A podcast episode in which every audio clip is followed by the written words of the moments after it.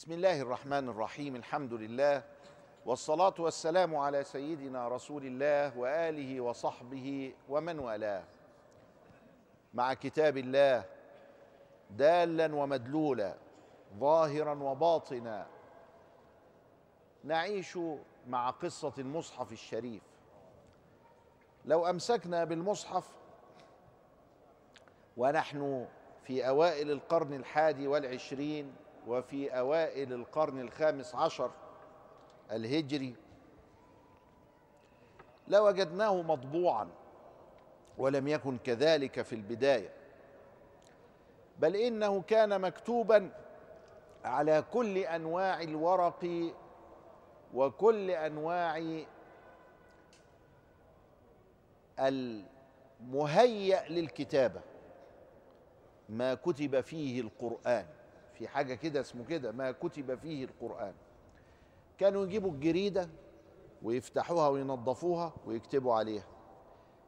العظم بتاع الإبل بيبقى فيه حتة عريضة كده في الحوض فيجيبوها وينظفوها ويكشطوها ويكتبوا عليها. ورق البردي كانوا يجيبوا ورقتين ويحطوهم عكس عكاس ويدقوهم بالدقماق ويكتبوا عليهم. وهكذا. فده اللي مسمى ما كتب فيه. فكتب القرآن على كل ما يصلح للكتابة عليه في عهد رسول الله صلى الله عليه وسلم. وكانت الصحابة تمسك الحاجة دي اللي مكتوب عليها عشان تحفظ. وقصة عمر بن الخطاب مع أخته فاطمة بنت الخطاب مشهورة أنه لما دخل عليها وجد معها ما تقرأ فيه فقال ما هذا؟ قالت اذهب فتطهر فإنه لا يمسه إلا المطهرون. فذهب فتطهر فأتى فقرأ أو لمس هذا المكتوب عليه فمن الله عليه بالإسلام.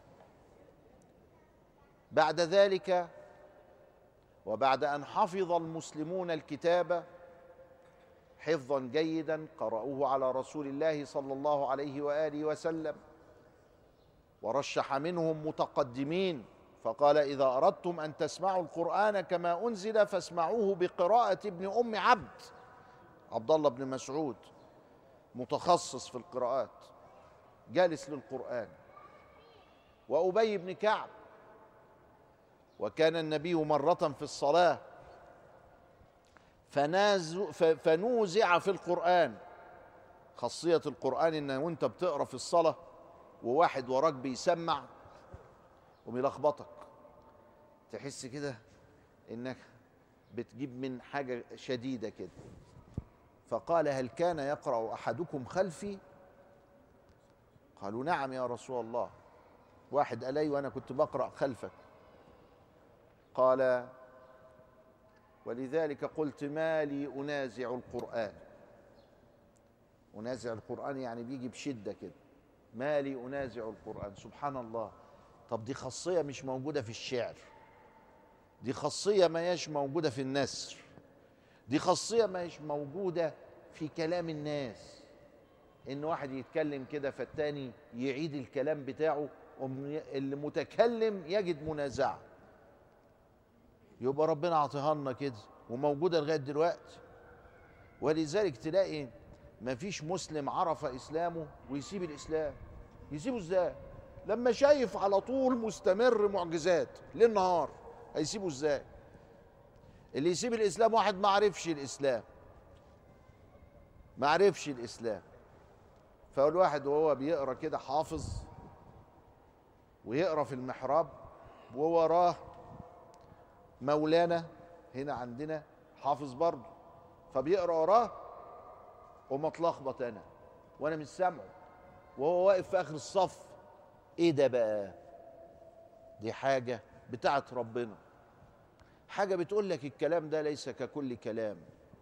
قوانينه ليست ككل قانون. وصل إلينا المصحف بعد أن مر بمراحل من ضمنها مرحلة سيدنا أبو بكر. الصديق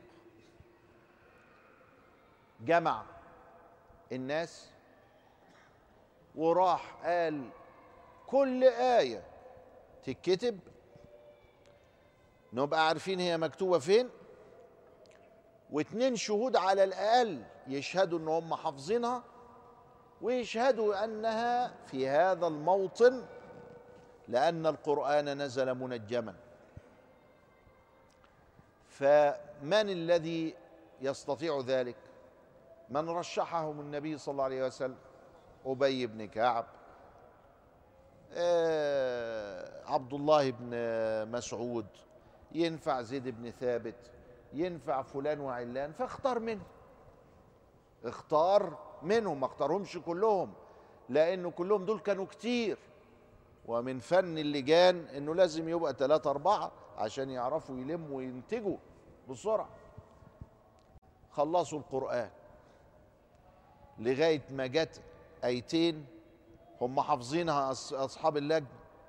لقد جاءكم رسول من أنفسكم عزيز عليه ما عنتم حريص عليكم بالمؤمنين رؤوف رحيم. فإن تولوا فقل حسبي الله لا إله إلا هو عليه توكلت وهو رب العرش العظيم. والآيتين دول في آخر التوبة. عايزين اتنين شهود. في هذا الوقت كان في جهاد في سبيل الله وصد الطغيان ورد العدوان والقراء رايحين يجاهدوا في سبيل الله. بحثوا في المدينة حد يشهد. فتقدم خزيمة ابن ثابت أو أبو خزيمة بن ثابت. خزيمة بن ثابت ده هو. قال أنا أشهد إن الأيتين دول مظبوطين وإنهم هنا. في التوبة هنا هم. فقالوا له طيب ننتظر بقى واحد تاني. فأبو بكر الصديق وهو جالس قال لا إله إلا الله. قالوا له إيه؟ في إيه؟ قال ده حاجة غريبة عجيبة. الراجل ده والراجل ده بالذات سمعت رسول الله صلى الله عليه وسلم يقول من شهد له خزيمة فشهادته بشهادة رجلين. وهذا معنى مقصور على خزيمة. طب ليه؟ لأن هو صادق ولان هو مؤمن ولان هو طيب ولان هو كذا. طب أبو بكر يعني أبو بكر الصديق ده ربنا سماه صديق. يعني وسلم عليه من فوق سبعة ارقع إيه الحكاية دي؟ قالوا لا أبو بكر أبو بكر وهو صديق ما ينفعش إلا بشهادته شهاده راجل. بس خزيمة ده ربنا سبحانه وتعالى جعله شهادته شهادة رجلين علشان الموقف ده وبس وخلصنا وما فيش حد في الأرض لغاية يوم الدين يبقى شهادته بشهادة رجلين. محمد كان يعرف الغيب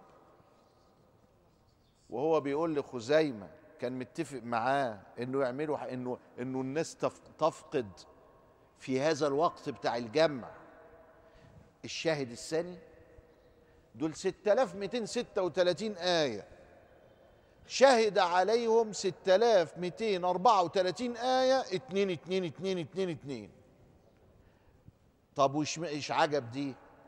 دي بتاعت ربنا دي ولا بتاع محمد ولا بتاع أبو بكر؟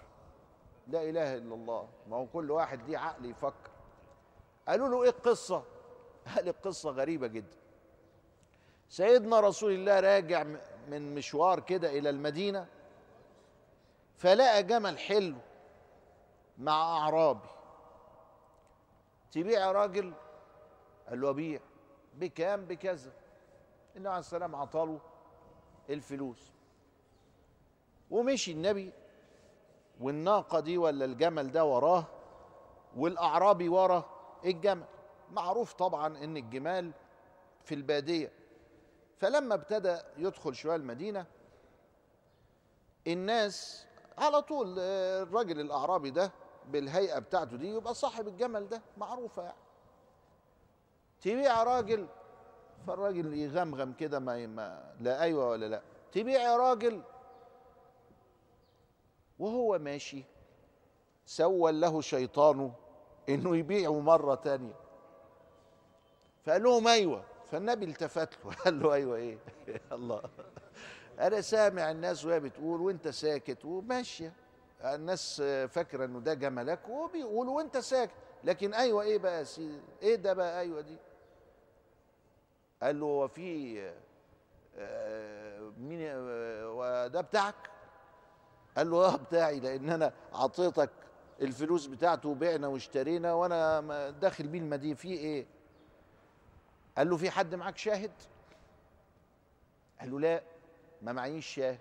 بس ده اللي حصل. فخزيمة واقف. قال له أنا أشهد معك يا رسول الله أنك قد اشتريته من هذا الأعرابي. قال له أرأيتني يا خزيمة؟ ما هو برضه سيدنا رسول الله قاضي.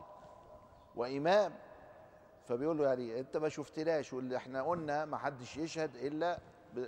قال له يا رسول الله أصدقك أن خبر السماء يأتيك من فوق سبع سبع سماوات ولا أصدقك أنك اشتريت من هذا الأعرابي ذلك ال- ال- الجمل. يا رسول الله ده أنت بتعلمنا إن إحنا يعني كل حاجة حلوة نعملها ما فيش كذبة نقولها ما فيش همسة نعملها. وعايشين معاك على كده. والراجل ده يا راجل اتق الله. انت بعته ولا لا؟ قال له آه بعته. فالنبي فرح بإيمان خزيمة. وقال له من شهد له خزيمة فهو حسبه. من شهد له خزيمة فبشهادة رجلين. شوف إزاي تتعمل هنا عشان تحفظ الآية هنا. وإلى لقاء آخر. نستودعكم الله والسلام عليكم ورحمة الله وبركاته.